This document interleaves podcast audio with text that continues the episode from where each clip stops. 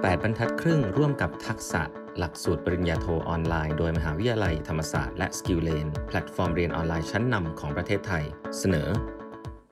โอเคพี่เดียสวัสดีครับ สวัสดีครับ สวัสดีครับคุณโต้สวัสดีครับ ขอบคุณมากเลยนะครับ ที่ให้เกียรติเพจแปดบรรทัดครึ่งนะครับโอ้ครับยินดีมากๆครับ ขอบคุณมากนะครับที่เชิญมาครับจริงๆเราก็มี mutual friends อยู่เยอะนะครับ เพราะว่าเพิ่งคุยกับพี่เดียวไว้ว่าเออ ผมเองก็เชิญพี่เอ๋อมาพูดสองรอบนะพี่เอ๋อแกเป็นคนคุยสนุกคุยได้เรื่อยๆแกชอบอ่านหนังสือเนาะแล้วก็เคยเห็นเคยเห็นพี่เดียวก็สนิทสนมกับทางพี่เอ๋อดีก็ก็เลยโอ้เออกำลังคิดอยู่เออทำไมเราไม่มีโอกาสได้คุยกันก็เลย ครั้งแรกเลยต้องมาคุยในรายการนะขออภัยเดี๋ยวจะขออนุญาตนัดไปนอกรอบไม่เป็นไรครับ ผมก็ติดตามรายการคุณโต้งมานานครับก็อันนึงอยากจะให้เริ่มอย่างนี้ครับว่าเพราะแฟนๆแบบทัดครึ่งคงรู้จัก Grab ดีอยู่แล้วนะครับ แล้วก็ แต่ว่าอยากจะให้เล่าเล่าแนะนำตัวนิดนึงครับว่าก่อนที่จะมาเป็น Executive Director ของ Grab Thailand เนี่ยทำอะไรมาก่อนบ้าง แล้วก็อยากให้แตะนิดนึงว่าเออผมไม่แน่ใจว่าตำแหน่งเนี้ยคือตำแหน่งอยู่ตรงไหนใน Grab Thailand เพราะผมไม่แน่ใจว่ามันมี MD มี CEO หรือเปล่า แล้วก็เข้าใจว่าพี่ดูเรื่อง Grab Financial ด้วยก็เลยไม่แน่ใจว่าผู้บริหารเนี่ยมีมีมีประมาณไหนบ้างเลยที่ Grab ครับใช่ครับก็ก่อนอื่นก็จริง ๆ ก่อนมาอยู่ที่ผมอยู่ที่ Grab ตอนนี้ก็ 3 ปีนิดๆละพูดไปก็เร็วเหมือนกันนะฮะเนี่ย ก่อนที่จะมาอยู่ที่ Grab นี่ผมทำงานสายธนาคารมาตลอดเลย แล้วก็ใช้เวลาเกือบเกือบสิปีหลังสุดอยู่ที่แบงก์กรุงศรีนะครับ ถึงสนิทสนมกับพี่เอ๋อเป็นอย่างดีนะครับ แล้วก็ช่วง10ปีที่อยู่ที่แบงก์กรุงศรีเนี่ยก็ต้องเรียกว่า น่าจะอยู่ในกลุ่มที่มาทำเรื่องเป็นเป็นกลุ่มผู้บุกเบิกเรื่องดิจิตอลแบงกิ้งในเมืองไทยนะเพราะสมัยนั้นตอนที่ผมเริ่มทำเนี่ย มันเรียกว่า alternative channel อันนี้คือชื่อแผนกเลยนะชื่อแบบเล็กมากเลยแผนกเรียกว่า alternative channel เพราะว่าสมัยก่อนเนี่ย ช่องทางหลักของธนาคารคือสาขากับตู้ ATM อันดับ call center นะครับแล้วก็เข้ามาทำไอตัว alternative channel เพราะว่าตั้งแต่แบบเป็นวัยรุ่นหรือว่าตอนเด็กๆหน่อยเนี่ย ผมก็จะชอบเรื่อง gadget อยู่แล้วนะฮะแต่สมัยมีเว็บบอร์ดนู่นนี่นั่นก็จะเป็นเหมือนแบบ webmaster ที่ทำเกี่ยวกับเรื่องพูดคุยกับเรื่อง gadget ก็เลยเข้ามาสายนี้แล้วก็ เริ่มต้นตั้งแต่มาทำแบบพวก SMS banking mobile banking ยุคแรกที่เราเรียกกันว่า WAP นะฮะคุณทุนโต้งน่าจะพอจำได้อยู่นะ WAP นี่ตั้งแต่สมัยก่อนมี iPhone นะครับ iPhone เข้ามาถึงทำให้เกิดแอปพลิเคชัน แล้วก็ธนาคารก็ไม่ใช่ธนาคารอย่างที่เราเคยรู้จักเมื่อสมัยก่อนอีกต่อไป เพราะว่าทุกอย่างก็ย้ายอยู่บนแอปนะช่วง 2-3 ปีหลังก่อนที่จะออกจากธนาคารก็ได้มีโอกาสไปทำโปรเจกต์ที่เรียกว่าเป็นโปรเจกต์ระดับชาติหลายอย่าง เพราะว่าช่วงนั้นก็จะเป็นช่วงที่ธนาคารเนี่ยต้องเข้ามาร่วมมือกันทำเพื่อที่จะสร้าง infra ใหม่ๆให้กับประเทศนะครับ ซึ่งโปรเจกต์ใหญ่ ๆ ที่ใช้มาถึงปัจจุบันก็คืออย่างพร้อมเพย์นะครับ QR code ที่ทุกวันนี้เราไปไหนเราไม่พกเงินกันละเราสแกนอย่างเดียวนะครับ มาตรฐานของตัวพร้อมเพย์มาตรฐาน QR code ก็ผมก็อยู่ในคณะทำงานที่ทำกันกับทุกธนาคาร มาจนถึงเรื่อง eKYC Digital Lending นะครับมันก็เป็นโปรเจกต์ท้ายๆก่อนที่จะมาอยู่ที่ Grab นะ อันนี้มาอยู่ที่ Grab แล้วถามว่าโดยตำแหน่งคือทุกคนถามผมเหมือนกันเลยพี่ตกลง Executive Director นี่มันคือโรอะไรวะเนี่ยคือต้องบอกก่อนว่าอย่างแรกก่อนใน Grab ครับ Grab นี่มีอยู่ 8 ประเทศนะครับ คนที่เป็น Head ของแต่ละประเทศเนี่ยก็จะไม่ได้ใช้ตำแหน่ง CEO นะครับ CEO เนี่ยเก็บเอาไว้ให้ Founder เขาใช้คนเดียวฉะนั้นใน 8 ประเทศจะมีตำแหน่ง CEO เพียงหนึ่งเดียวเท่านั้นก็คือเจ้าของ Grab มาพูดกันง่ายๆนะครับขณะที่ในไทยเนี่ย เราจะมีเหมือนเป็นถ้าเอาภาษาเข้าใจง่ายคือ CEO สองคนแล้วกันเป็นเหมือนโค CEO นะครับ ซึ่งก็คือผมนะครับก็จะใช้ไทเทลว่าเป็นกรรมการบริหารหรือ Executive Director แล้วจะมีอีกท่านหนึ่งก็จะใช้ตำแหน่งว่าเป็น Managing Director หรือเป็นกรรมการผู้จัดการ เราก็จะแบ่งโรกันคนละครึ่ง เพราะว่าธุรกิจใน Grab ที่ไทยเนี่ยถือว่าใหญ่มากๆนะครับ เราใหญ่เป็นอันดับ 3 ใน 8 ประเทศที่ Grab operate อยู่ แล้วก็ในไทยเนี่ยจะมีมิติเรื่องของ ความมีความที่ภาครัฐสนใจธุรกิจของ Grab ค่อนข้างเยอะ ก็เลยทำให้การที่ถ้าดูคนเดียวมันอาจจะ pressure มันอาจจะเยอะไปนิดหนึ่งเนื้องานมันจะเยอะไปนิดหนึ่งเพราะธุรกิจก็ต้องโตเร็ว เรื่องเกี่ยวกับการประสานงาน การเชื่อมโยงกับทางภาครัฐก็ค่อนข้างเยอะ แล้วก็ยังมีมิติของเรื่องการดูแลกลุ่มคนขับร้านอาหารต่างๆนะฮะก็เลยเป็นที่มาที่แบ่งกัน หลักๆ ก็คือผมจะดูพวก new business ถึงเป็นที่มาว่าผมดู financial ด้วย เพราะว่า financial เนี่ยเป็น new business นะครับ แล้วก็จะดูธุรกิจที่เป็นใน Grab เราเรียกว่า mobility mobility ก็คือเรียกบริการเรียกรถทั้งหลายแหล่นะ ถ้าหลังๆก็จะเห็นข่าวบ่อยก็เรื่อง Grab Bike กับวินมอเตอร์ไซค์เป็นต้น นั่นก็เป็นหนึ่งในธุรกิจของ Grab ที่ผมดูแล แล้วก็มีเรื่องของพวก Grab Car Grab Taxi ทั้งหมดนะฮะ แล้วก็ Grab Express ก็คือส่งพัสดุส่งของแบบด่วน นะครับใน Financial ก็จะมีธุรกิจที่เป็นสินเชื่อประกัน แล้วก็ระบบชำระเงิน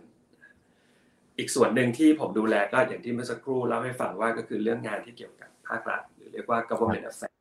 ซึ่งค่อนข้างเป็นงานที่ที่ค่อนข้างใหญ่ เพราะว่าธุรกิจของ Grab อาจจะเชื่อมโยงกับเรื่องของภาครัฐ เยอะสักนิดหนึ่งนะครับไม่ว่าจะเป็นเรื่องแรงงาน เรื่องของสวัสดิภาพต่างๆ เรื่องค่าแรงนะฮะไปจนถึง เรื่องกฎหมายใหม่ ๆ ที่ประเทศไทยกำลังจะพัฒนากฎหมายออกมานะครับ อันนั้นก็จะเป็นสโคปงานที่ดูแลที่ Grab อืมครับ อย่างนี้อาจจะแหกให้แตะตรงเรื่องของ stakeholder นิดหนึ่งครับว่าพี่มองว่าตัว Grab เนี่ยมี stakeholder หลัก ๆ ที่ต้องดูแลเนี่ยมีใครบ้าง แล้วก็อาจจะอาจจะแตะถึงความท้าทายในแต่ละจุดให้ฟังสักนิดหนึ่งก็ถ้าเอาเอาแบบที่ผมชอบเล่านะผมจะเรียกว่ามันเป็นเหมือนบ้านหลังหนึ่งในบ้านจะมีเสาอยู่สี่ต้น ครับสี่ต้นเนี้ย จริง ๆ งานของเรางานทุก ๆ วันที่เราทำคือการ balance ให้เสาสี่ต้นเนี้ยมันอยู่ได้พอดีนะครับสี่ต้นต้นที่หนึ่งก็คือผู้บริโภค หรือว่าคนนั่งรถหรือคนสั่งอาหารนะครับ ต้นที่สองก็คือกลุ่มพี่ๆคนขับต้นที่สามก็คือกลุ่มร้านร้านค้า เพราะเดี๋ยวนี้ไม่ใช่มีแต่ร้านอาหารแล้วนะฮะเรามีธุรกิจที่เรียกว่า Grab Mart ก็คือส่งของทำส่งของทั่วไป เรียกว่าสักกระเบือยันลบมีอยู่ในแอป Grab หมดละตอนนี้นะครับเพราะฉะนั้นก็จะมี stakeholder ที่ 3 ก็คือร้านค้า stakeholder ที่4เนี่ยก็คือเราคำว่าเราอาจจะสามารถ represent ได้ถึง ไม่ว่าจะเป็นกลุ่มผู้ถือหุ้น ทั้งผู้ถือหุ้นที่อยู่ในตลาดที่เป็นนักลงทุนอิสระรวมไปจนถึง investor ที่ลงทุนใน Grab ไว้นะครับ ซึ่งทั้ง 4 ส่วนเนี้ยผมว่ามันจะมีโจทย์มีความต้องการที่แตกต่างกันหน้าที่ของเราก็คือทำทำยังไงให้ทั้งสี่เสาเนี่ยมัน balance ซึ่งกันและกันคำว่า balance คือหมายถึงว่า ถ้าบางช่วง ผู้บริโภคได้ประโยชน์สูงสุดอยู่ฝ่ายเดียวเลย แล้วกลุ่มคนขับร้านอาหาร ไม่ได้มีความสุขมากนัก บ้านมันก็จะเริ่มเอียงใช่ไหมครับขณะเดียวกัน ถ้าเราบอกว่าช่วงนี้ เรากลัวมากเลยกลัวคนขับจะบ่นให้คนขับได้ประโยชน์สูงสุด ร้านอาหารได้ประโยชน์น้อยลง มันก็เอียงอีกเช่นกัน แล้วถ้าทั้งสามปาร์ตี้นี้คือทั้งผู้บริโภคคนขับและร้านอาหารได้ประโยชน์สูงสุด แล้วบริษัทขาดทุนหนักๆมันก็เอียงเช่นกัน เพราะฉะนั้นเราก็เลยต้องพยายาม balance ให้ทั้งสี่อันเนี่ยมันพอดี ที่จะถามว่าแต่ละส่วนใครใครต้องการอะไรบ้างผมว่าแน่นอนผู้บริโภคเนี่ยต้องการแพลตฟอร์มที่มันใช้ง่าย มันใช้สะดวก มันตอบโจทย์ basic ขั้นพื้นฐานก่อน ซึ่งคำว่าเบสิกขั้นพื้นฐานคืออะไร ถ้าเราต้องการบริการเรียกรถคือเรียกแล้วมีรถให้เรียกถูกไหมฮะอันนี้คือ very basic เลย เหมือนกันกับบริการสั่งอาหาร ทุกวันนี้บางอย่างแข่งกันอาจจะแข่งกันด้วยโปรโมชั่น แต่จริง ๆ แล้วที่ผมว่ามันเป็นจุดชี้ขาดคือกดสั่งปั๊บเนี่ยมันมีร้านที่เราอยากทานหรือเปล่า กับเวลาที่เราเลือกร้านที่เราอยากทานแล้วเนี่ยมันมีคนมาส่งให้ไหมแล้วค่อยไปว่ากันที่โปรโมเพราะผมว่าบางครั้งเราทานข้าวเนี่ย เราทานเพราะเราหิวเนาะเราไม่ได้ทานเพราะมันมีโปรโมชั่นเสมอไปดังนั้นการแข่งขันในในส่วนแรกก็คือเรื่องของกลุ่มผู้ผู้บริโภคเนี่ยเราทำยังไงที่เราจะตอบโจทย์ขั้นพื้นฐานของเขาให้ได้ ถ้าเราตอบโจทย์ขั้นพื้นฐานเขาได้ดี มันก็จะขยับขึ้นไปว่า แล้วเรามีเบนฟิตอื่น ๆ อะไร มาจูงใจให้เขาเป็นลูกค้าประจำนะครับ กลุ่มพี่ๆคนขับเนี่ยก็เหมือนกันขั้นพื้นฐานของเขาคือการมีรายได้การมีโอกาส เราให้โอกาสกับรายได้ของเขาเนี่ยที่มันเหมาะสมไหมนะฮะถ้ามันเหมาะสมแล้วสิ่งถัดมาก็คือเหมือนที่ทุกคนชอบถามเอ้พี่ทำไมคนขับ Grab เยอะจังนะครับถ้าเราไปเปรียบเทียบในตลาดบางทีเนี่ยเราอาจจะไม่ใช่แพลตฟอร์มที่จ่ายให้คนขับสูงที่สุดนะฮะอันนี้อันนี้กล้าพูดได้เลย แต่ถามว่าเอ๊ะทำไมเราไม่ได้จ่ายสูงสุด แต่มีกลุ่มคนขับอยู่กับเราเยอะ ว่ามันมาจากสองอย่างอย่างแรกก็คือว่าเรามีงานให้คนขับได้ทั้งวันนะครับฟอร์มมันมีทั้งส่งข้าว ส่งคนส่งของ มันไม่ได้ส่ง ถ้าส่งอาหารมันก็จะได้แค่เช้าเที่ยงเย็น แต่นี้ระหว่างวันมันสามารถแซมได้ด้วยการรับส่งคน การรับส่งพัสดุใช่ไหมครับเพราะฉะนั้นทำให้งานเนี่ยมันมีอยู่ตลอด เวลาที่เราดูมิติของรายได้คนขับเนี่ยถ้าเราว่าหนึ่งทริปเขาได้เงินกี่บาท แต่ว่าหนึ่งวันเขาได้กี่ทริปด้วย อันนี้เราต้องมาดูมาเสริมกัน ซึ่งมันจะถึงบอกว่าแล้วทั้งวันเขาได้เงินเท่าไหร่นะครับ แต่พอเรื่องเรื่องนี้คือ basic ในแง่ของว่าคนขับควรจะต้องได้อะไร แต่ถ้ามันเติมขึ้นมาข้างบนก็คือว่า แล้วเรามี benefit อะไรให้เขาบ้างซึ่ง benefit ที่ว่าเนี่ยต้องบอกว่าอันที่ Grab ทำได้ดี แล้วก็เป็น benefit ที่เวลาเราไปทำ survey focus group พบปะคนขับเนี่ยเขาอาจจะด่าเราสักสิบอย่างนะฮะด่าด่าด่าด่าด่าด่าด่าเสร็จ ท้ายเนี่ยเขาจะขอบคุณมากขอบคุณที่ Grab มีสินเชื่อมีประกันให้เขาซึ่งอันนี้คือจุดที่ต้องบอกว่าเราสร้างความแตกต่างอย่างมหาศาล แล้วในขณะเดียวกันเนี่ยมันเป็นเรื่องของการสร้างโซเชียลอิมแพคด้วย ซึ่งเดี๋ยวถ้าคุณโต้อยากคุยลงลึกเนี่ยผมจะอยากจะเล่าเพราะอันนี้เป็น personal passion ว่า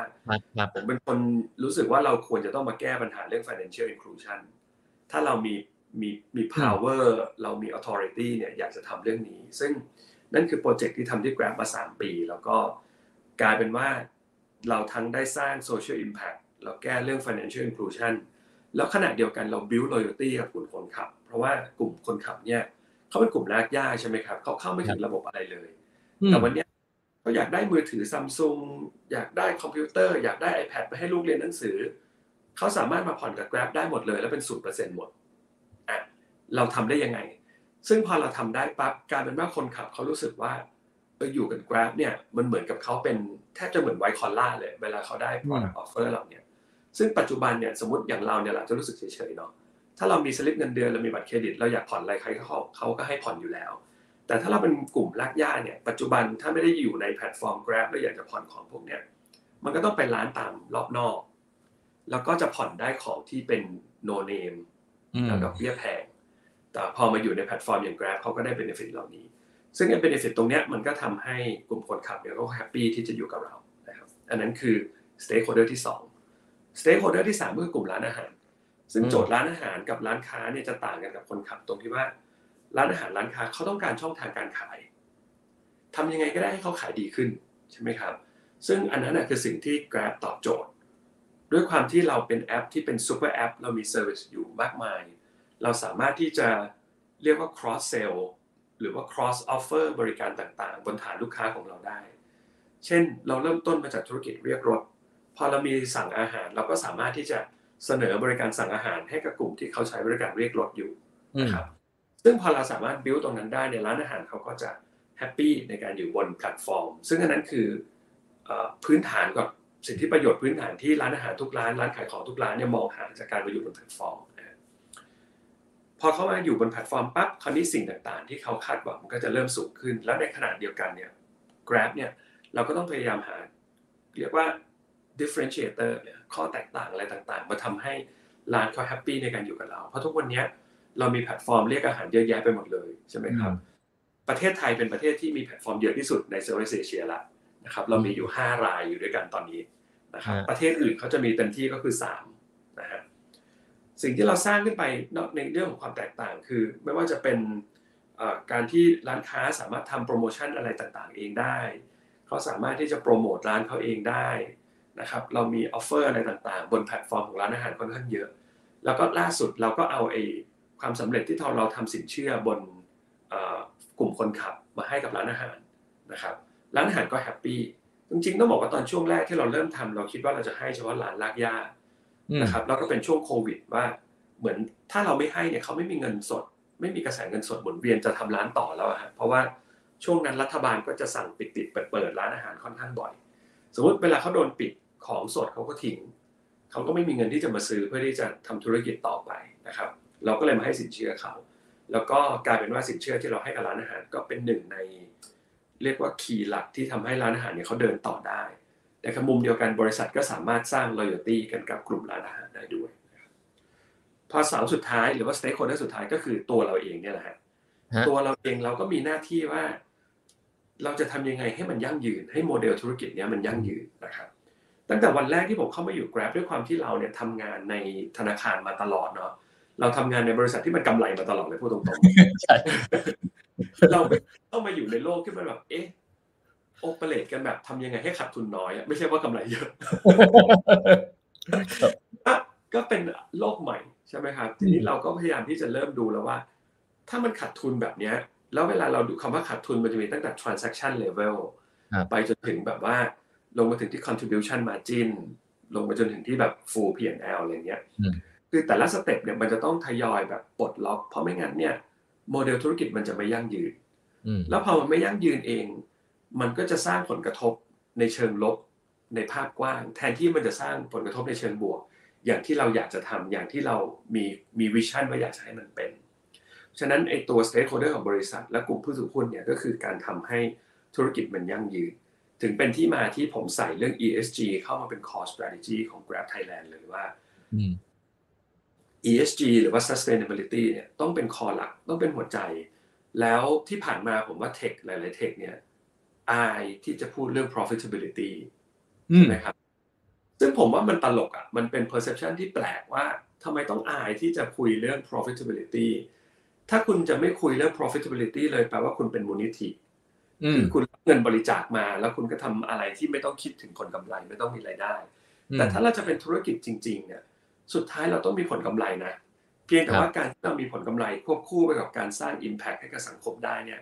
อันนี้มันเป็นสุดยอดของคนทำงานแบบ professional แบบเรานะฮะอันนั้นก็เลยเป็นมุมมองของทั้ง4 stakeholder อืมครับ อยากให้พี่เดียวแตะในส่วนที่พี่เดียวพูดถึงเรื่องของ passion เรื่อง social impact แล้วก็ social mission ของ Grab อะครับ ผมว่ามันอาจจะลิงก์เรื่อง sustainability ด้วยว่ามันมันเกี่ยวข้องกันยังไง แล้วก็มี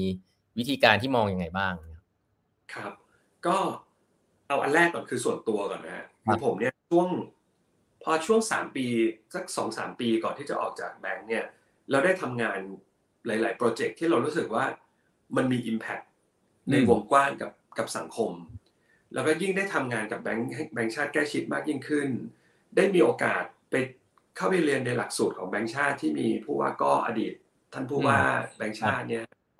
ผมก็ซึมซับไอเดียดี ๆ หลายอย่าง แล้วก็ท่านดร.วิรไทเองก็มี passion เกี่ยวกับเรื่องสร้าง social impact ใช่ไหมส่วนตัวก็เลยเริ่มรู้สึกว่า เอ๊ะ อยากทำอะไรที่มันใหญ่กว่าแค่ทำเรื่องดิจิตอลของธนาคารเพียงอย่างเดียว ก็เลยเป็นที่มาที่เริ่มรู้สึก question อยู่ในใจตัวเองนะว่าเราอยากจะทำอะไรดี ก็ question มาเรื่อยๆ ในช่วงใกล้ๆ ที่เราอยากจะออกจากธนาคารนะครับ แล้วก็ได้รับ offer หลายที่ตอนนั้น เพราะว่าคนทำเรื่อง digital banking ในเมืองไทยมันมีไม่เยอะหรอกนะก็ถือว่าค่อนข้างโชคดีที่เราอยู่ในสายนี้ เราก็เลยได้ offer หลายอย่าง สุดท้ายก็เลยเลือก เลือกบริษัทที่มาอยู่ด้วยเนี่ยผมตัดสินใจเลือกตรงที่บริษัทที่มี vision statement แล้วก็มีความมีความเรียลในเรื่องนั้นเนี่ยมากแค่ไหนนะครับแล้ว Grab เนี่ยถ้าพอผมคุยกับ founder ของเขาคือแอนโทนีแล้วก็หลายๆ คนที่สัมภาษณ์ในกระบวนการที่มาอยู่ที่ Grab เนี่ยก็เห็นได้ชัดว่าทุกคนมี passion เรื่องเดียวกัน คือการสร้าง social impact คือทุกคนอยากจะ believe ว่าประเทศใน Southeast Asia เนี่ยมันมีความห่างของชนชั้นเยอะเกินไป ยกเว้นสิงคโปร์เนี่ยต้องบอกว่าทุกประเทศเนี่ยมีภาพเดียวกันหมด ก็คือคนรวยก็ยิ่งรวย คนจนก็ยิ่งจน คนจนเข้าไม่ถึงอะไรก็จะยิ่งเข้าไม่ถึงอยู่อย่างนั้นใช่ไหมครับ อาชีพก็หายากรายได้ก็หายาก ไม่ต้องไปพูดถึงเรื่องเข้าถึงระบบทางการเงินเลยอันนั้นก็เลยเป็น personal passion แล้วก็มันก็มาตรงกับที่ Grab เนี่ยวิชั่นของ Grab ค่อนข้าง simple แต่ผมว่า powerful มากก็คือ empower Southeast Asia ซึ่งซึ่ง ผมรู้สึกว่ามันโดดเออเราอยาก empower เขาอะเราอยากจะใช้เทคโนโลยี อยากจะใช้ know how ที่เรามีมา empower เขาขณะนี้พอเราซูมลงมาที่ด้วยความที่เราเป็นคนไทยเนี่ยเราก็จะรู้สึกว่างั้นเราอยาก empower คนไทยทำยังไงก็ได้ให้คนที่ไม่มีงานมีงาน ถ้ามีงานแล้วรายได้ไม่พอมีรายได้เพิ่มขึ้น ถ้าคุณมีชีวิตที่ไม่ดีทำยังไงให้ชีวิตของคุณดีขึ้น อันนั้นคือ personal passion พอเข้ามาผมก็เลยรู้สึกว่าค่อนข้างจะแบบ อินกับเรื่องนี้มากๆตั้งแต่ day one เลยที่เข้ามาอยู่ที่ Grab นะครับ ก็เป็นที่มาที่ผมก็ช่วย build เรื่องของ narrative ของสิ่งที่เรียกว่า Grab for good นะฮะใน Grab เนี่ยเราเรา develop เรื่องของ ESG team ขึ้นมาแล้วเรียกมันว่า Grab for good ก็คือการใช้ Grab เพื่อสิ่งที่ดีกว่า ถ้าภาษาไทยก็คือ Grab เพื่อชีวิตที่ดีกว่านะครับ แล้วในนั้นเนี่ยเราก็มาออกแบบมัน ซึ่งผมก็ดีไซน์ร่วมกันกับทีมว่า จะทำยังไงให้ธุรกิจกับ โซเชียลอิมแพคมันไปด้วยกัน ไม่ต้องแยกออกจากกัน ผมว่าสมัยก่อนตอนที่เราเป็นเด็กๆเนี่ยมันจะเป็นว่าบริษัททำกำไรกำไรเยอะๆ แล้วเราก็ไปทำโครงการ CSR กันถูกไหมฮะไปทาสีโรงเรียนไปบริจาค ไปปลูกป่า ไปเก็บขยะ ซึ่งมันเป็นสิ่งที่ดีที่ที่ผมก็เห็นด้วยที่เราต้องทำสิ่งนั้นไป แต่มันแยกกันเกินไป มันมันเหมือนกับว่าบางครั้งเวลาที่เวลาเราเปรียบเทียบง่ายๆแล้วเราบอกว่า คนเนี้ยทวงหนี้กับลูกหนี้หนัก หรือว่าไปปล่อยหนี้ตามตลาด เก็บหนี้เคี่ยวมากเลย แต่เอาเงินเนี้ยไปสร้างวัดคอนเซ็ปต์เดียวกัน คือคุณขูดทุกบาททุกสตางค์ออกจากการทำกำไรในธุรกิจ แต่คุณแยกหัวมาว่ามันเป็นการเอาไปบริจาคต่างหากเพื่อทำดี มันก็เป็นคอนเซปต์หนึ่งแต่คอนเซปต์ที่ภายใน Grab แล้วตัวผมเองเชื่อมากๆคือว่าถ้าธุรกิจที่เราทำกับการสร้างสิ่งดีๆ ในสังคมเนี่ยมันไปพร้อมกันได้เนี่ย มันจะเป็นอะไรที่สนุกแล้วมันก็ healthy ด้วย แล้วมันเป็นสิ่งที่คนรุ่นใหม่เนี่ย เชื่อนะเดี๋ยวเราอาจจะคุยกันเรื่องคนรุ่นใหม่อีกทีได้นะครับคราวนี้พอพอแตะคำว่า ESG ใน Grab เนี่ยถ้าเป็นภาพของไทยเนี่ยต้องบอกว่าทุกประเทศอาจจะมีภาพของตัวเอง แต่ว่า ESG ของ Grab ก็จะตีค่อนข้างคล้ายกันนะครับ แต่ถ้าในไทยเราจะพูด 3 เรื่องนะครับอย่างแรกคือเรียกว่า future of work ก็คือเรื่องของทำไมถึงต้องเป็น future of work คือเราบอกว่าวันนี้ Grab เป็นแพลตฟอร์มที่มีฟรีแลนซ์อยู่เยอะที่สุดแล้วล่ะคงไม่มีใครในประเทศนี้จะมีฟรีแลนซ์มากเท่าเรา แล้วก็มีทั้งร้านอาหาร ร้านค้าคนขับ คนขับมอเตอร์ไซค์คนขับรถยนต์นะครับ เยอะไปหมดเลย เราจะเชฟฟรีแลนเซอร์ตรงเนี้ยให้ให้มันมีความเหมาะสมแบบไหนดี ให้เขาอยู่ร่วมกันอย่างมีความสุขอยู่กับบริษัทได้อย่างมีเรียกว่าเป็นวินวินได้ยังไงบ้าง นั่นคือ future of work อันที่สองคือเรื่อง digital inclusion ซึ่งเรามองว่าถ้าถ้าเรื่องของ inclusion มันเป็นธีมใหญ่ของประเทศอยู่แล้ว แต่บทบาทของ tech company อย่างเราเนี่ย เราต้องเข้าไปมองว่า digital inclusion as a strategic part ของบริษัทเนี่ยควรจะเป็นอย่างไร ถึงเป็นที่มาของการที่เราสร้าง academy ขึ้นมา ซึ่งเรามี Grab Academy ที่เข้ามาเสริม เรียกว่าเสริมองค์ความรู้ให้กับกลุ่มคนขับ กลุ่มร้านอาหาร basic ตั้ง basic เรียกว่า Grab Academy เนี่ยมีตั้งแต่ basic ไปจนถึง super advanced เลยทีเดียว basic คือเช่น ถ้าเป็นร้านอาหารถ่ายรูปยังไงให้สวย ตั้งชื่อร้านยังไง คุณควรจะมีเมนูอาหารอะไรบ้าง เพราะบางทีร้านแบบริมถนนเนี่ยเขาบางร้านไม่มีชื่อร้านมาก่อนใช่ไหมฮะหรือบางร้านอาจจะแบบว่าถ่ายรูปเบลอๆจัดจานไม่สวย แล้วก็มีคอร์สมาแนะนำแล้วก็ค่อยขยับขึ้นไปจนเหมือนกับว่า คุณควรจะทำโปรโมชั่นยังไง บางทีคุณควรจะขายแบบเอ๊ะมีเมนูหลักคู่กับของหวานดีไหมหรือว่ามีเมนูมื้อเที่ยง มีเมนูมื้อเย็น ซึ่งไอการช่วยเขาสอนเขาในลักษณะอย่างเนี้ย basic อย่างที่ว่าถ่ายรูปไปจนถึงขั้น advance ก็คือเช่นการที่เขาควรจะต้องเริ่ม manage ไอ้พวก inventory manage วัสดุในวัตถุดิบในการประกอบอาหาร ไปจนถึงการทำโฆษณาที่มันมีประโยชน์กับเขาใช่ไหมครับ ฝั่งคนขับก็จะเริ่มแบบง่าย ๆ อย่างเช่น เดี๋ยวนี้เรามีคนขับสูงอายุเยอะด้วยใช่ไหมครับจะเริ่มจากแบบสมัครแอปยังไง ใช้แอปของเรายังไง ใช้แผนที่ยังไง อ่านแผนที่อย่างไรนะครับ แล้วก็ advance ขึ้นไปจนถึงเรามีสอนภาษาจีน สอนภาษาอังกฤษ เพื่อที่จะให้เขาสามารถที่จะพูดคุยกับนักท่องเที่ยวแบบ basic พื้นฐานได้ อันนี้ก็เป็นเรื่อง digital inclusion และ part ที่ 3 ก็จะเป็นเรื่องของ environment ซึ่ง environment เนี่ยผมว่าเลี่ยงไม่ได้เลยว่า เวลาเรามองมาที่ตัวเองเนี่ยเรารู้สึกว่าถ้าเราไม่ทำอะไรสักอย่างเนี่ยมันไม่ดีแน่ๆเลยก็คือ ทุกๆวันเนี่ยเรามีทั้งรถยนต์และมอเตอร์ไซค์วิ่งเป็นล้านๆเที่ยว ส่งคนบ้างส่งอาหารบ้างนะครับก่อให้เกิดมลพิษปริมาณมหาศาลต่อวัน ถ้าเป็นกลุ่มร้านอาหารยิ่งไปกันใหญ่ นอกจากมลพิษของรถที่ไปส่งแล้วเนี่ยยังมีขยะพลาสติกเข้าไปอีก ใช่ไหมครับฉันเรื่อง environmental เลยเป็นธีมหลักที่ที่ Grab เนี่ยก็โฟกัสถึงเป็นที่มาที่ปีนี้จะเห็นว่าเราเนี่ยผลักดันโปรเจกต์ที่เป็นรถยนต์ EV มอเตอร์ไซค์ EV ออกมาหลายโครงการ แล้วก็ไม่ใช่ในเชิง Pilot อีกต่อไปนะต้องบอกว่า Grab เนี่ยเราทำ Pilot เรื่อง EV มาตั้งแต่ปีที่แล้วแล้วนะครับเรา Pilot มาจนรู้สึกว่ามาถึงจุดที่เรามีข้อมูลมากพอที่เราจะคุยกับผู้ประกอบการ คุยกับคนที่ให้บริการ Charging Station เนี่ยว่าโมเดลธุรกิจที่ดีมันควรจะเป็นอย่างไร แล้วเราในฐานะที่เราเป็นแพลตฟอร์มแล้วเรามี volume เนี่ยเราจะทำบทบาทไหนเพื่อให้ EV มันเกิดขึ้นได้จริง ถ้ามันเกิดแล้วเราก็จะ move ไปที่เรื่องขยะพลาสติกต่อไป อันนั้นก็เป็นเรื่อง ESG focus ของ Grab โอ้ครบถ้วนแล้วก็สตรัคเจอร์มากเลยครับพี่สุดยอดเลยนะเอ่อยังอยากจะแจกชิฟไปเรื่องนึงแต่ผมว่าจะลิงก์กับเรื่องตะกี้นี้คือเรื่องของการของ culture การทำงานใน Grab อะอันนี้สิ่งที่ผมสนใจคือว่า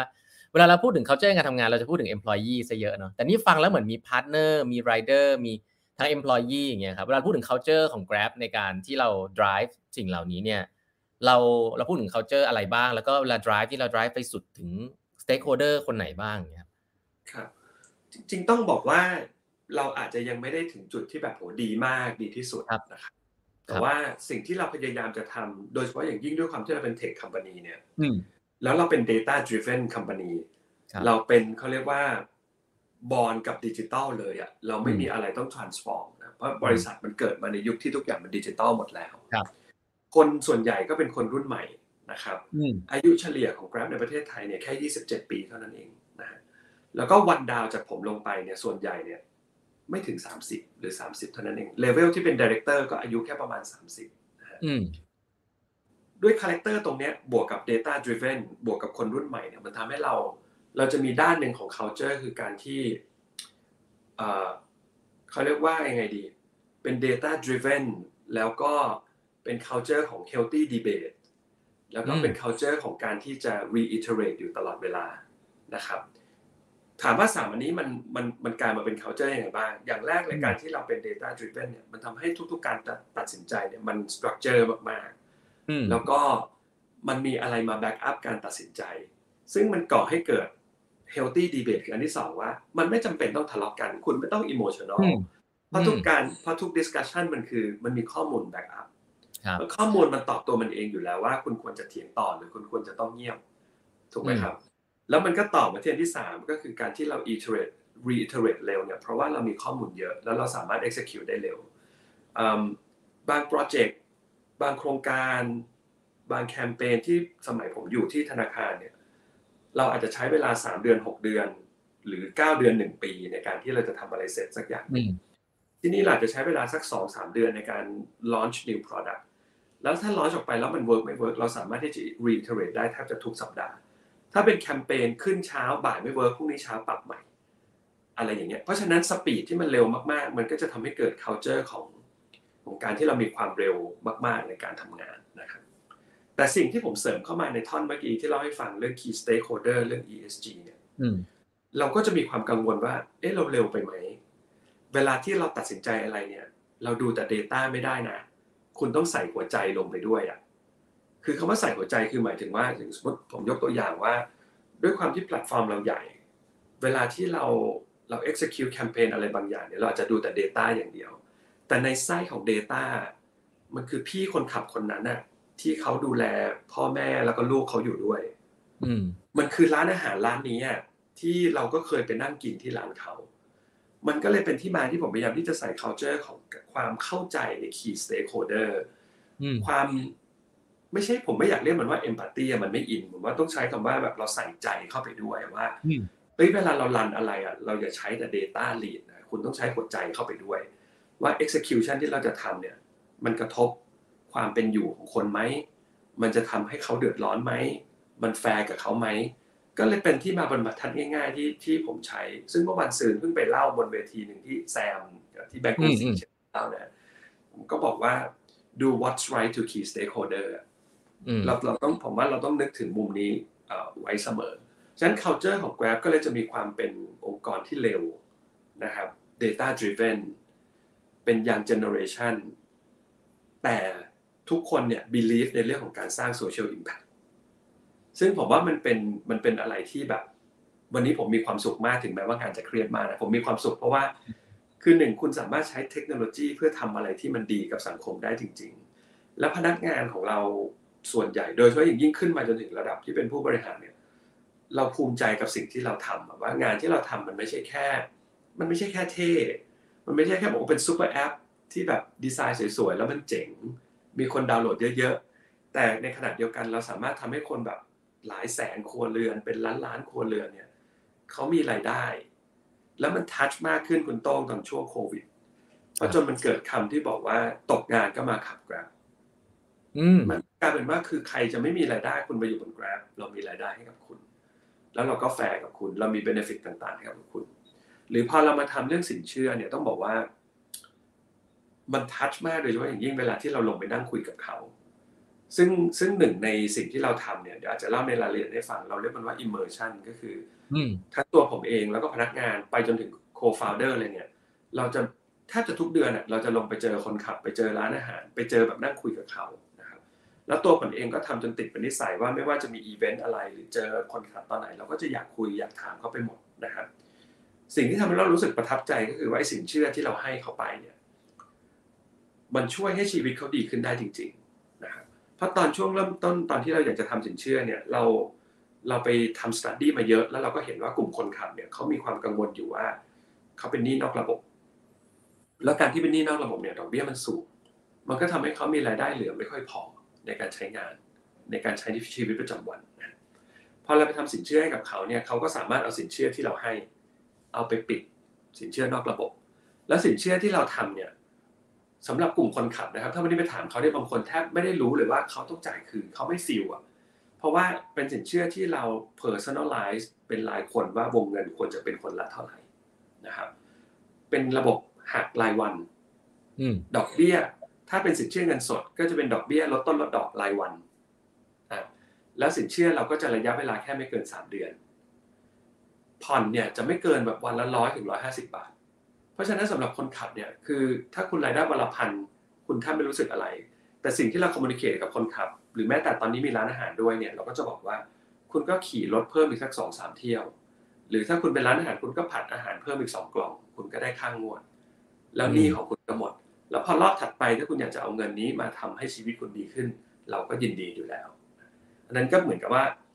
เราก็สามารถที่จะสร้างโซเชียลอิมแพคได้เยอะ แล้วก็อันหนึ่งที่คนภายนอกอาจจะเข้าใจผิดก็คือว่า สินเชื่อทั้งหมดที่เราทำเนี่ยเราแทบไม่ได้เอากำไรนะต้องต้องบอกก่อนดอกเบี้ยคืออย่างเมื่อกี้ที่ผมเล่าให้ฟังว่าสินเชื่อเรามีสองกลุ่มกลุ่มหนึ่งคือพวกเครื่องใช้ไฟฟ้า เครื่องใช้ไฟฟ้านี่ผมศูนย์เปอร์เซ็นต์หมดเลยนะทั้งทั้งที่จริงๆผมจะชาร์จดอกเบี้ยก็ได้ เพราะว่าเขาจ่ายดอกเบี้ยเนี่ยแพงมากอยู่แล้ว สมมติว่าผมชาร์จแค่ครึ่งหนึ่งเนี่ยผมว่าคนขับก็ happy อยู่แล้วล่ะแต่วันนี้เราเลือกที่เราจะทำศูนย์เปอร์เซ็นต์สำหรับเครื่องใช้ไฟฟ้า เพราะว่าเครื่องใช้ไฟฟ้าเนี่ยเราสามารถเอา volume ที่ Grab มีไปคุยกับผู้ผลิต เช่น แบรนด์อย่างซัมซุงที่เป็น partner ที่ดีกับเรานะครับ ก็ทีวีตู้เย็นเครื่องซักผ้า โทรศัพท์มือถือ iPad ซัมซุงให้ส่วนลดมา เราก็เอาส่วนลดนั่นแหละมา subsidize ดอกเบี้ยให้คนขับแล้วคนขับก็ผ่อนศูนย์เปอร์เซ็นต์ ซึ่งถามว่าบริษัทเสียหายอะไรไหมเราก็ไม่ได้เสียหายอะไรเราก็ at least เราก็ break even บน product ตัวนี้ แต่คนขับเนี่ยได้ผลิตภัณฑ์แบบเดียวกันกับ white collar หรือคนที่เป็นพนักงานบริษัทใช่ไหมฮะแต่อย่างสินเชื่อเงินสดอาละมันก็ต้องชาร์จดอกเบี้ยบ้างเพราะมันมีต้นทุนของเงินที่เรานำเข้ามาต่างๆนะครับ อันนั้นก็เลยกลายเป็นว่าคือ culture ของเราอย่างที่เมื่อกี้บอกถ้าจะให้สรุปก็คือมันมีทั้งความเร็วการใช้ Data ความเป็นคนรุ่นใหม่นะครับ แต่เราเสริมเข้ามาด้วยเรื่องของ social impact ที่มันเกิดขึ้นจริง แล้วเราฟีลได้จริง อืม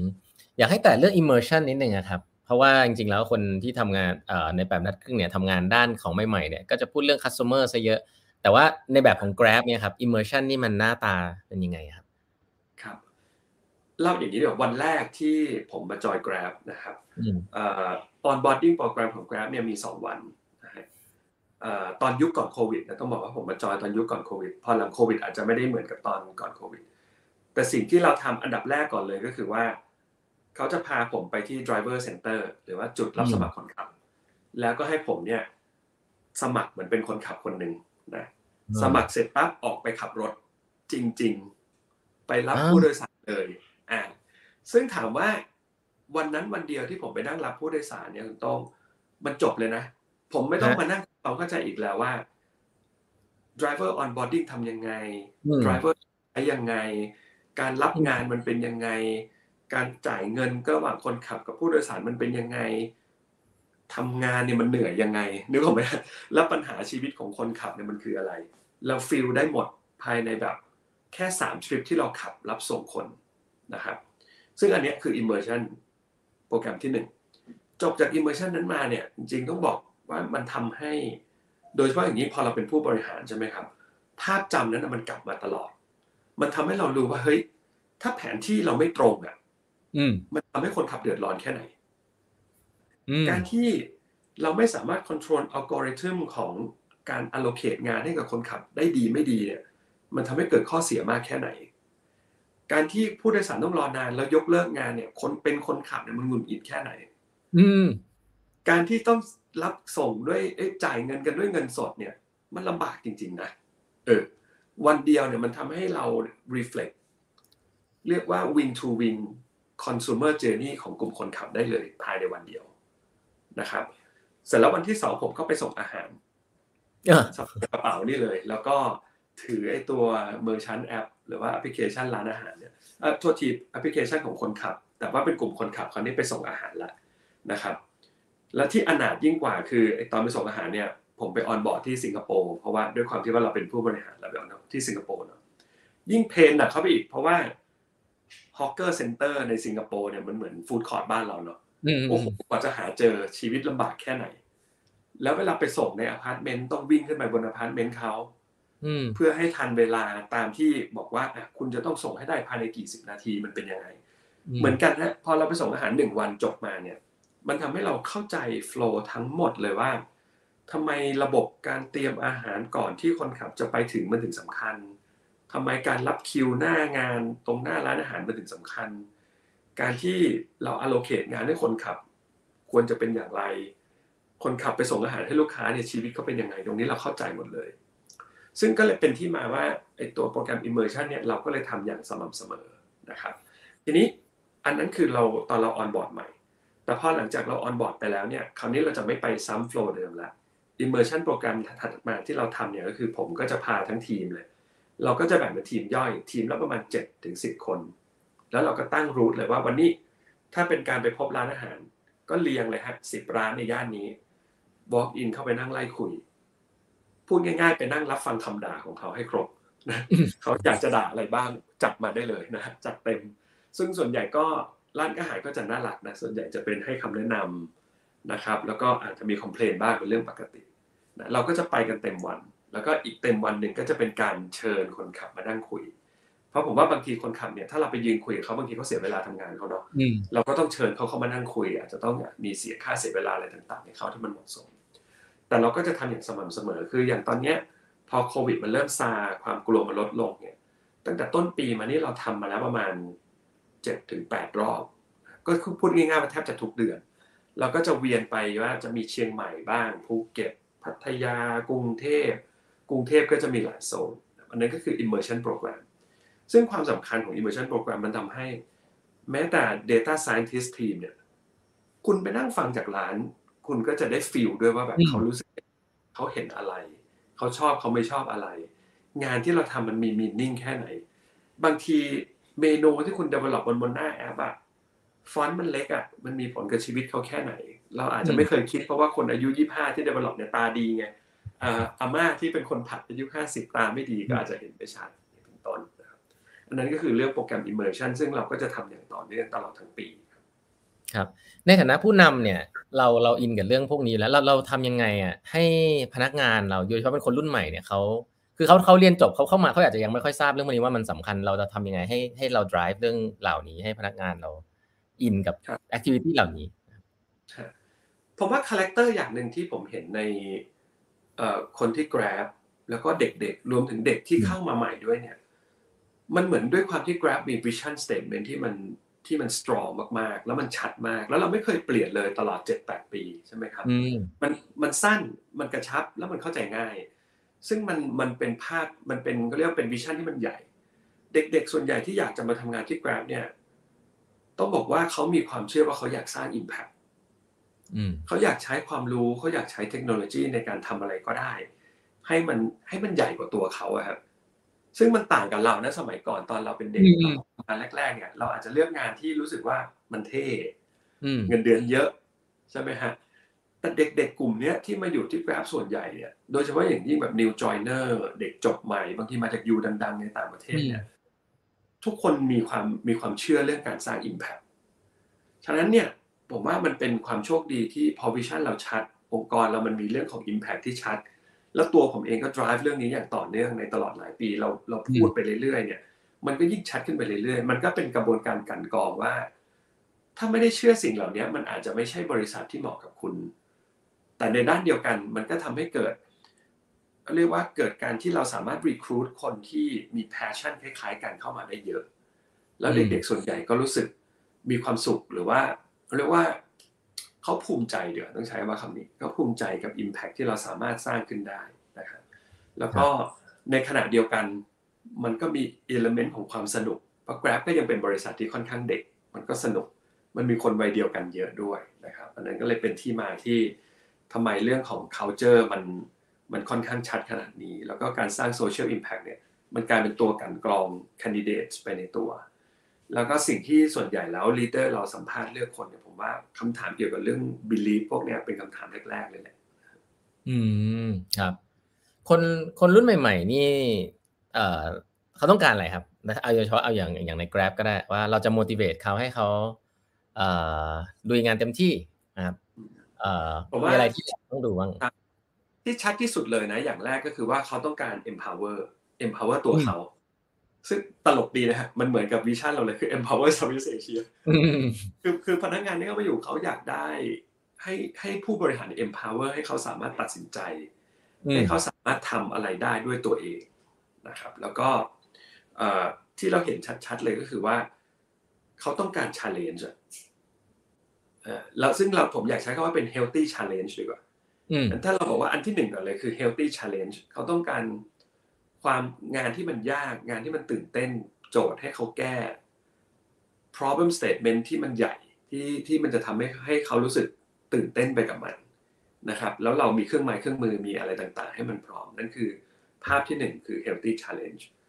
ภาพที่สองก็คือเรื่องของ empowerment ซึ่งเมื่อกี้ผมพูดไปแล้ว แล้วอันที่สามก็จะเป็นเรื่องของ opportunity นะครับเด็กรุ่นใหม่เนี่ยเขาจะมีภาพของความรู้สึกว่า traditional company เนี่ยมันโตด้วยอายุใช่ไหมฮะอืมแต่ที่บริษัทรุ่นใหม่เนี่ยมันโตว่าคุณเก่ง ซึ่ง Grab เนี่ยเป็น proof point ที่แบบ strong มากๆ เพราะว่า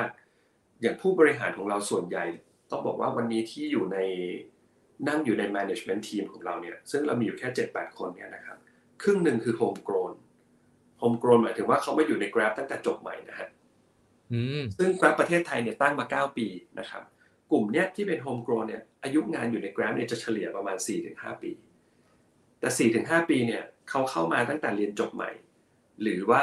อาจจะเป็นงานที่ 2 ก็คือทำงานมา 1 ปีแล้วมาอยู่ที่ Grab อืมพูดง่ายๆว่า 4-5 ปีเขาขึ้นจากเลเวลล่างสุดมาจนถึง Director Level นะครับ นั่นคือ opportunity ที่ Grab มีให้ถ้าคุณเก่งจริง ๆ แล้วการขึ้นของ Grab เนี่ยด้วยความที่มันเป็น flat organization เนาะคือมัน flat มาก เวลาที่คุณ step up ในแต่ละขั้นเนี่ยมันก็ยิ่งทำให้คุณสามารถที่จะมี authority มีอิสระในการที่จะคิดและทำงานที่มันใหญ่ขึ้นเรื่อยๆได้นะครับแล้วก็ opportunity มัน real มาก มันก็เลยเป็นตัว attract ที่ทำให้เด็ก ๆ รุ่นใหม่ที่เข้ามาเนี่ยเขามั่นใจได้ว่าถ้าถ้าเขาเก่งจริง ๆ เขามีผลงานที่ชัดเจน มันไม่ได้ไม่ได้มีเงื่อนไขอะไรที่จะทำให้คุณไม่สามารถโตขึ้นมาในองค์กรได้ แล้วเรื่องอายุนี่ถ้าจะเป็นเรื่องสุดท้ายด้วยความที่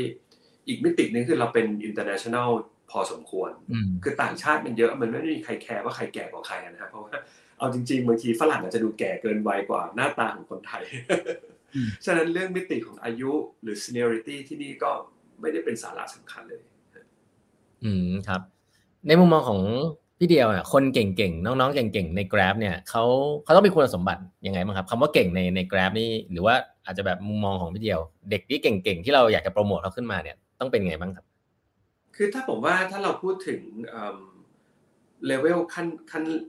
ล่างๆ แล้วกันเนาะกับกลางๆ เนี่ยก็ต้องเก่งเรื่องของความรู้ก่อน knowledge know how นะคือมคุณต้องมี area of of expertise ของคุณเองอยู่ ซึ่งตรงเนี้ย มันก็จะทำให้เขาสามารถโตขึ้นได้เร็วนะครับเอ่อคำว่าเก่งในตัว know how ของเขาเนี่ยบางครั้งเนี่ยงานที่ทำที่ Grab เนี่ยมันไม่ใช่งานที่คุณจบมาแล้วคุณจะมีประสบการณ์ หรือคุณไปทำงานที่อื่น แล้วจะมีประสบการณ์มาทำที่นี่เพราะว่ามันไม่มีประสบการณ์ที่อื่นทำแบบที่เราทำอยู่ถึงเป็นที่มาที่เราชอบเด็กจบใหม่นะเพราะว่าเด็กจบใหม่เนี่ยก็จะมาด้วยแบบเขาเรียกว่ายังไงไอเดียหัวที่มันค่อนข้าง advance ใช่ไหมฮะแล้วก็ เขาจะเข้าใจโลกแบบใหม่ ๆ ได้ได้เร็วกว่าคนที่มีประสบการณ์ ไม่ได้มีอะไรมา frame เขาไว้เลย มันมีทุกอย่างมันอิสระ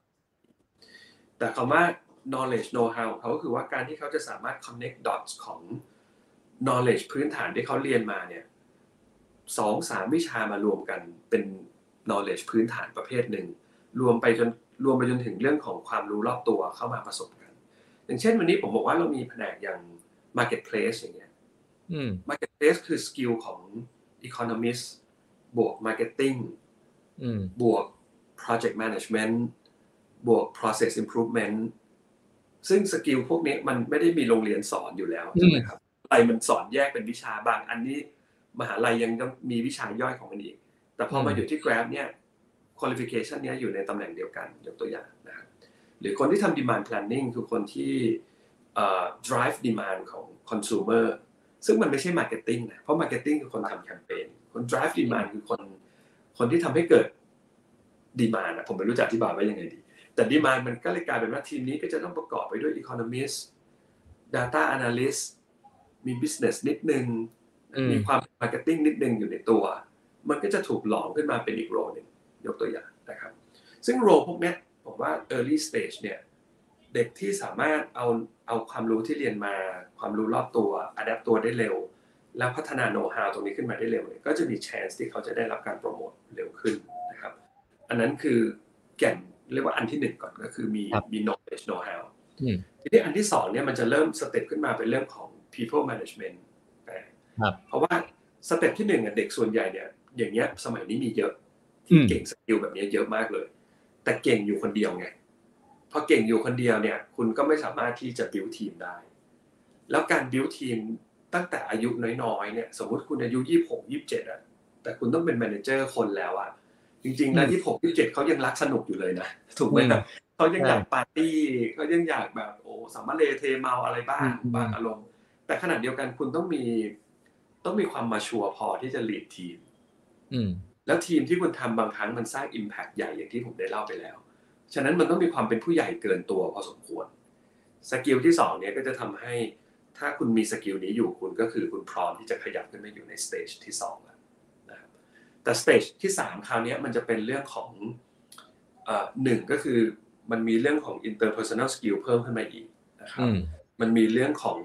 คุณมี vision ในงานที่ทำมากน้อยแค่ไหน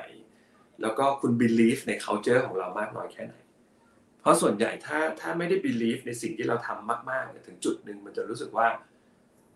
ไม่ใช่และกระบวนการมันจะอาจจะกรองแล้วเขาอาจจะย้ายไปอยู่ที่อื่นเองเพราะอย่างที่ผมเล่ามาก็คือว่า เรื่องการสร้าง Impact เรื่องการสร้างโซเชียลกลุ่มคนขับจำนวนมากร้านอาหารจำนวนมาก คือบางทีมันมันเป็นเรื่องที่ค่อนข้างหนักนะฮะต้องต้องต้องบอกจริง ๆ แล้วก็บางครั้งมันมีภาพของแรงกดดันจากทางหน่วยงานราชการ ที่กลุ่มพี่ๆคนขับก็กดดันเราร้านอาหารก็กดดันเรา ทุกคนก็กดดันเราไปหมด ในขณะเดียวกันเราก็ยังคง believe ว่าสิ่งที่เราทำเนี่ยมันดีจริง ๆนะถึงแม้ว่ามันอาจจะไม่ได้ดีกับคนหนึ่งร้อยเปอร์เซ็นแต่ถ้ามันยังคงดีกับคนเก้าสิบเก้าเปอร์เซ็นเราก็ยังจะคง believe ที่จะเดินหน้าต่อไปอะไรอย่างเงี้ยอันนั้นก็จะเป็น qualification สุดท้ายแล้วล่ะที่จะขึ้นมาจนถึงเลเวลที่เหมือนอย่างเลเวลที่ผมอยู่อะไรอย่างเงี้ยครับ ครับ เออใช่ผมจำได้ว่าตอนพี่เดียว ออกมาตอนนั้นที่เป็นที่ Grab มีทั้งภาครัฐเอ่อมีทั้งไรเดอร์อย่างเงี้ยครับตอนนั้นเครียดไหมฮะทำบริหารตัวเองยังไงครับตอนนั้นเอ่อคือผมว่าอย่างหนึ่งพอมาอยู่ที่เนี่ย เราเราหันหลังไปเราไม่มีใครแล้วใช่ไหมฮะสมัยก่อนเลยเวลาเราเจอเรื่องเครียดเราหันหลังไป เราก็ยังแบบถามได้ไอ้พี่เอาไงดีถูกไหมเดี๋ยวพอหนึ่งอย่างแรกคือมันไม่มีสิ่งนั้นแหละเราต้องปรึกษาตัวเราเองมากขึ้นครับ อันที่สองผมว่า ผมต้องฝึกจิตพอสมควรฝึกฝึกความนิ่ง ฝึก skill ในการรอคอย ซึ่งผมคิดว่า skill ด้านการรอคอยเป็น skill ที่ตลกดีนะ ผมพูดกับทีมที่ Grab เยอะมากเรื่องแบบว่าเฮ้ยพวกเราต้องหัดรอให้เป็นด้วย คือเราชอบพูดเรื่องฟังให้เป็นใช่ไหมฮะต้องเรื่องนี้ผมว่าเป็น skill ที่เดี๋ยวนี้ทุกคนแบบเก่งหมดแล้วล่ะแต่ skill การรอนี่มันแบบต้อง develop นะ เดี๋ยวนี้ยิ่งยิ่งสิ่งเรารอบตัวเรามันทำให้เรารออะไรไม่เป็นเราดูหนังเราก็ skip เราดูคลิปเราก็เลื่อนไปเลื่อนมาใช่ไหมฮะเดี๋ยวนี้เราทำอะไรเรารอไม่ได้อะแล้วโดยเฉพาะอย่างยิ่งเมื่อกี้เขาเจอที่ผมเล่าอะเรา execute plan วันนี้พรุ่งนี้เราละเราก็เลยไม่รอแต่พอเวลาเราพูดถึงเอลเมนที่เป็นภาพของภาครัฐการบ้านการเมือง การบริหารคนจำนวนมากเนี่ย เรื่องบางเรื่องเราต้องหัดรอให้เป็นด้วยนะครับ เพราะฉะนั้นอย่างแรกเลยฝึกจิตให้มันนิ่งขึ้นนะครับทำยังไงให้เรารอเป็นทำยังไงให้เราเดินถอยหลังมา แล้วมองในภาพที่กว้างขึ้นนะครับ แล้วก็ศิลปะในการพูดในการที่จะเข้าใจจริง ๆ พยายามเข้าใจเขามากขึ้น คือเมื่อก่อนเราบอกว่า skill ของความเข้าใจฟังคนอื่นเนี่ยมันแค่ในองค์กรนะแต่พอเราว่าเรากำลังจะฝึก skill ในการเข้าใจหน่วยงานภาครัฐเนี่ยมันคนละเลเวลกันเลยมันมันคนละหลีกกันเลย ซึ่งอันนั้นคือสิ่งเราต้องเข้าใจว่า เออที่มาที่ไปของเขาคืออะไร เขาต้องการอะไรจริง ๆ แล้วเออจากเดิมเนี่ยเขาไม่ชอบ Grab เพราะเขาไม่เข้าใจหรือเปล่าหจริง ๆ แล้วเราเชื่อว่าเราทำสิ่งดีๆเยอะงั้นเราก็เข้าไปเล่าให้เขาฟังสิอย่างตอนก่อนที่ผมเข้ามาผลักดันเรื่องพวกเนี้ยเทคคอมพานีทุกที่อะพอถูกภาครัฐเรียกจะรู้สึกแบบอับเซตละอะไรเนี่ยไม่เข้าใจเราเลยอะเหมือนพ่อแม่นะไม่เข้าใจลูกเลยลูกเก่งแล้วไงอะทำไมไม่โอเคกับลูกซึ่งจริง แล้วมันไม่ใช่หรอกพ่อแม่ก็เป็นห่วงไงถูกไหมฮะก็รู้สึกว่า เออ อยากดูแลเราแหละเออถ้าที่ผมเด็กมาจากพ่อแม่มาที่หน่วยงานภาครัฐอะมันเหมือนกันเขาไม่เข้าใจเราไงแล้วเขาก็ไม่รู้ว่าเฮ้ยลูกจะรีบไปไหน ลูกจะเย็นๆก็ได้ลูกมาเล่าให้ฟังหน่อยซิว่าแบบไอ้ที่ทำอยู่มันเป็นยังไง ก็เลยเป็นเขามีความฉะนั้นสิ่งที่เราทำในช่วงหลายปีที่ผ่านมาจนผมว่ามันเริ่มงอกงามในปีนี้ แล้วก็เริ่มเห็นแล้วว่า มีงานใหญ่ที่ผมเพิ่งเชิญท่านรัฐมนตรีมาเปิดงานของ Grab ต่างๆนานาเนี่ยก็เกิดมาจากการที่เรา proactive เข้าไปเล่าให้เขาฟัง ถ้าเราไม่ได้รู้สึกว่าเราไม่ได้ทำอะไรผิดนี่ สิ่งที่เราทำมันมีแต่เรื่องดีๆ แล้วทำไมเราต้องรู้สึกว่าเวลาหน่วยงานภาครัฐเรียก หรือว่าพ่อแม่เรียกหาเนี่ยเราต้องวิ่งหนีเราก็เลยเปลี่ยนใหม่ เข้าไปเล่ามันเลยเล่าตลอดเวลา หน่วยงานไหนก็ตามที่อยากรู้เรื่องเกี่ยวกับ Grab เราเข้าไปเล่าให้ฟัง เราเข้าไปคุยว่าแบบเออหรือมาทำโปรเจกต์ร่วมกันเลยดีกว่าหรือเปล่านะครับ ซึ่งก็จะเริ่มจากส่วนที่ผมถนัดที่สุดก่อนก็คือแบ่งชาติ ผมทำงานมาเยอะโครงการที่เกี่ยวกับการเงินของเราเราก็เข้าไปเล่าบ่อย ขยับมาก็จะเป็นเรื่องเกี่ยวกับกลุ่มคนขับ ก็เข้าไปเล่ากระทรวงแรงงาน เล่ากระทรวงคมนาคมว่าไปนะครับ อันนั้นก็เลยเป็นที่มาที่ ถามว่าเครียดไหมก็ยังเครียดอยู่นะครับ แต่ว่าเราก็ฝึกให้ตัวเองอย่างที่บอกนะครับ นิ่ง ฝึกจิตให้เราไม่ panic นะครับ ฝึกที่จะรู้จักรอ แล้วก็ step back ออกมามองภาพใหญ่ แล้วก็พยายามเข้าใจทุกคนให้มากที่สุดครับ อืมครับ โอ้โหสามทุ่มแล้ว คุยกันผมได้ความรู้เยอะมากเลยนะครับ แต่ท้ายๆแล้วเนี่ยอยากจะให้แนะนำน้องๆหน่อยครับว่า ถ้าอยากประสบความผมว่าพี่เดียวก็เป็นคนหนึ่งที่ประสบความสำเร็จในใน career นะครับ ก็คิดว่าอะไรที่ทำให้ตัวเองอสามารถประสบความสำเร็จใน career ได้ มาถึงทุกวันนี้ครับ แล้วคิดว่าน้องๆ ควรจะมีคุณสมบัติอะไรบ้างที่จะสามารถจะก้าวไปใน career ตัวเองได้ค่อนข้างไวแล้วก็มีมีมีแข็งแรงด้วยครับครับ ก็จริงๆ ผมว่าในผมก็ยังไม่ได้ประสบความสำเร็จมากขนาดนั้นนะฮะแต่ถ้าถ้าแชร์ว่าเอ๊ะในมุมมองส่วนตัวรู้สึกว่าเอ๊ะเรามาถึงจุดนี้ มันมี qualification อะไรบ้างที่ตัวเองมี ผมว่าอย่างอย่างแรกก่อนเลยเนี่ยคือ แบบ open mind open heart เยอะๆในการเรียนรู้ จนถึงทุกวันนี้ผมก็ยังต้องเรียนรู้อะไรใหม่ ๆ ตลอดเวลานะครับครับพูดไปมันอาจจะดูฟังดูน่าเบื่อไอ้เรื่อง concept น้ำไม่เต็มแก้วน้ำเต็มแก้วแล้วแต่ผมว่ามันจริงมากๆอะคือ ถ้าเราไม่รู้ ถ้าเรารู้ว่าเราไม่รู้เนี่ย อันนี้คือสุดยอดของคนละผมว่า แล้วเราจะได้รู้ว่าเราควรจะต้องเรียนรู้อะไรเพิ่มไงแล้วก็จนถึงทุกวันนี้ผมก็ยังเรียนรู้อยู่ตลอดเวลา มีคนเก่งๆมากมายรอบตัวเรา บางครั้งคนเก่งๆ ไม่ได้จำเป็นว่าต้องมีซีเนอริตี้สูงกว่าเรา เขาอาจจะเป็นลูก เด็กๆ ลูกน้องเราก็ได้ เราก็ยังเรียนรู้อะไรใหม่ ๆ จากเขาได้เลยนะครับหรือแม้แต่ลูกผมเองอะลูกผมแปดขวบกว่าเนี่ยบางครั้งเนี่ยผมถามอะไรเขาไปนะคือคือผมถามด้วยความตลกช่วงที่ผมเครียดมากๆผมไม่รู้ไม่รู้จะปรึกษาใครดี ผมถามประโยคแล้วเขาตอบมาว่าทำไมป้าปาไม่อย่างนี้ล่ะ เราแบบเออว่ะเฮ้ยนี่เด็กแปดขวบยังสอนเราได้นะแสดงว่าถ้าเราเปิดใจกว้างมากๆอะมันมีคนรอบตัวเรามากมายที่ที่เราสามารถเรียนรู้ได้นะครับ แต่ไม่จำเป็นที่จะต้องให้ทุกคนรู้นะว่าเราไม่รู้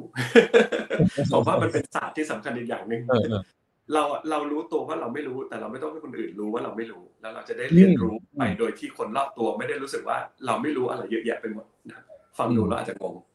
แต่ผมว่าอันนี้เป็นเป็นอันหนึ่งที่ที่ทำให้ผมค่อยๆขึ้นมาได้ดีนะครับ อันที่สองก็คือผมมีมี personal passion ที่ค่อนข้างชัดว่าแบบเราต้องการอะไร ซึ่งผมคิดว่าถ้ามาจนถึง ช่วง mid career แล้วอะแล้วยังตอบตัวเองไม่ได้ว่าตกลงเราอะเราอยากทำอะไรไปเพื่ออะไร ไม่ใช่ชอบอะไรนะ ความชอบมันแต่เรา believe ในอะไรอะผมว่าเราต้องมี belief ส่วนตัว เหมือนเราต้องมี core value ของตัวเราเองว่าตกลงชีวิตนี้ core value ของเราคืออะไร ซึ่งสิ่งเนี้ยมันจะเป็นไกด์นำทางของเรา แล้วผมเชื่อว่าถ้าเราทำอะไรที่มันใหญ่กว่าตัวเราเอง มันมันมักจะได้ผลที่ดีเสมอนะครับ อันนี้เป็นสกิลที่สองที่ผมคิดว่าสำคัญ ส่วนอันที่สามก็คือรู้จักเรียนรู้จากความผิดพลาดของตัวเองอย่างสม่ำเสมอแล้วปรับปรุงมันนะครับเหมือนว่าถ้ามีสองสามข้อเนี้ยน่าจะสามารถช่วยทำให้น้องๆเพื่อนๆนะครับไปได้ดีในถ้าคิดว่าอยากจะเป็น professional ในสายงานเรียกว่าไม่ใช่ไปตั้งกิจการหรือทำเป็นสตาร์ทอัพเนาะสามอันนี้น่าจะมีส่วนสำคัญมากๆนะครับอืมครับ วันนี้ขอบคุณพี่เดียมากๆเลยครับสำหรับเวลาครับโอ้ได้ความรู้มากๆนะครับ ก็และเชื่อว่าหลายท่านที่ฟังอยู่ก็ได้ความรู้แล้วก็ได้แรงบันดาลใจในหลายๆเรื่องนะครับ วันนี้ยังไงก็ต้องขอบคุณมากๆนะครับ เดี๋ยวว่างๆไงอาจจะขออนุญาตเชิญมาอีกนะครับ ได้เลยครับ ขอบพระคุณมากๆครับขอบคุณพี่เดียวครับ สวัสดีครับสวัสดีครับอ่า ก็ขอบคุณทุกท่านนะครับอ่า ผมผมเชื่อว่าหลายท่านน่าจะรู้สึกเหมือนผมนะว่า วันนี้ฟังแล้ว ได้ความรู้แล้วก็ได้เขาเรียกว่าอะไรอะ อะไรที่มันค่อนข้างเรียวนะคือผมผมฟังไปเรื่อยๆเนี่ยผมก็รู้สึกว่า อืม ฟังแล้วดูซิมเปิลแต่จริง ๆ แล้วแต่ละเรื่องเนี่ยมันมันมันผ่านมาจากการที่เอ่อได้ได้ได้ทำจริง ๆ นะครับ แล้วก็ผมก็อย่างที่บอกครับว่าหลาย ๆ เรื่องที่เราพูดคุยกันเนี่ยมันก็ไม่ได้เป็น one size fit all นะครับ แล้วก็แต่ละองค์กรก็ไม่เหมือนกันแต่น้อยเนี่ยเราก็ได้ดอทใหม่ๆนะครับในการที่เราจะ ทำงานนะครับ แล้วก็หลาย ๆ เรื่องที่เป็นคำแนะนำเนี่ยเรื่องของการเรียนรู้ไปเรื่อย ๆ นะครับ เรื่องของการไม่เป็นน้ำเต็มแก้วเรื่องเหล่านี้เนี่ยสัมภาษณ์พี่ ๆ มาทุกท่านเนี่ยทุกท่านก็จะพูดสิ่งเหล่านี้นะครับ แล้วก็ผมก็คิดว่าเป็นเป็นเรื่องที่มีความสำคัญนะครับ ก็เชื่อว่าหลาย ๆ ท่านที่ตะกี้ฟังอยู่ก็น่าจะรู้สึกคล้าย ๆ ผมนะครับก็อย่าลืมนะครับว่าจริง ๆ แล้วทักษะแล้วก็เรื่องทักษะอันนึงก็สำคัญนะครับ ก็จะขออนุญาตแชร์ของ อันหนึ่งก็คือว่าการศึกษาทักษะในอนาคตเนี่ยก็มีความสำคัญนะครับเรื่องของ digital literacy อะไรต่างๆนะครับ เพราะฉะนั้นแปดบรรทัดครึ่งไลฟ์วันนี้ก็สนับสนุนนะครับทักษะสำหรับการทำงานนะครับ โดย TUXSA หลักสูตรปริญญาโทออนไลน์โดยมหาวิทยาลัยธรรมศาสตร์แล้วก็ SkillLane นะครับเป็นแพลตฟอร์มที่เรียนออนไลน์นะครับป.โทปริญญาโทออนไลน์จากธรรมศาสตร์นะครับก็ปัจจุบันก็เปิดรับสมัครแล้ว 2 หลักสูตรนะฮะ MBA Business Innovation แล้วก็ Data Science นะครับ เรียนที่ไหนเมื่อไหร่ก็ได้นะครับ แล้วก็ได้ certificate ได้ใบปริญญานะครับ ยังไงก็ลองดูข้อมูลกันได้ที่ใส่ให้ใน comment อันนี้นะครับ ก็วันนี้ยังไงก็ขอบคุณทุกทุกท่านมากนะครับ ที่ติดตามกันอยู่ตลอดนะครับเจอกันอีกทีหนึ่งสัปดาห์หน้านะครับ วันนี้ลาไปก่อนนะครับ สวัสดีนะครับ ดีครับ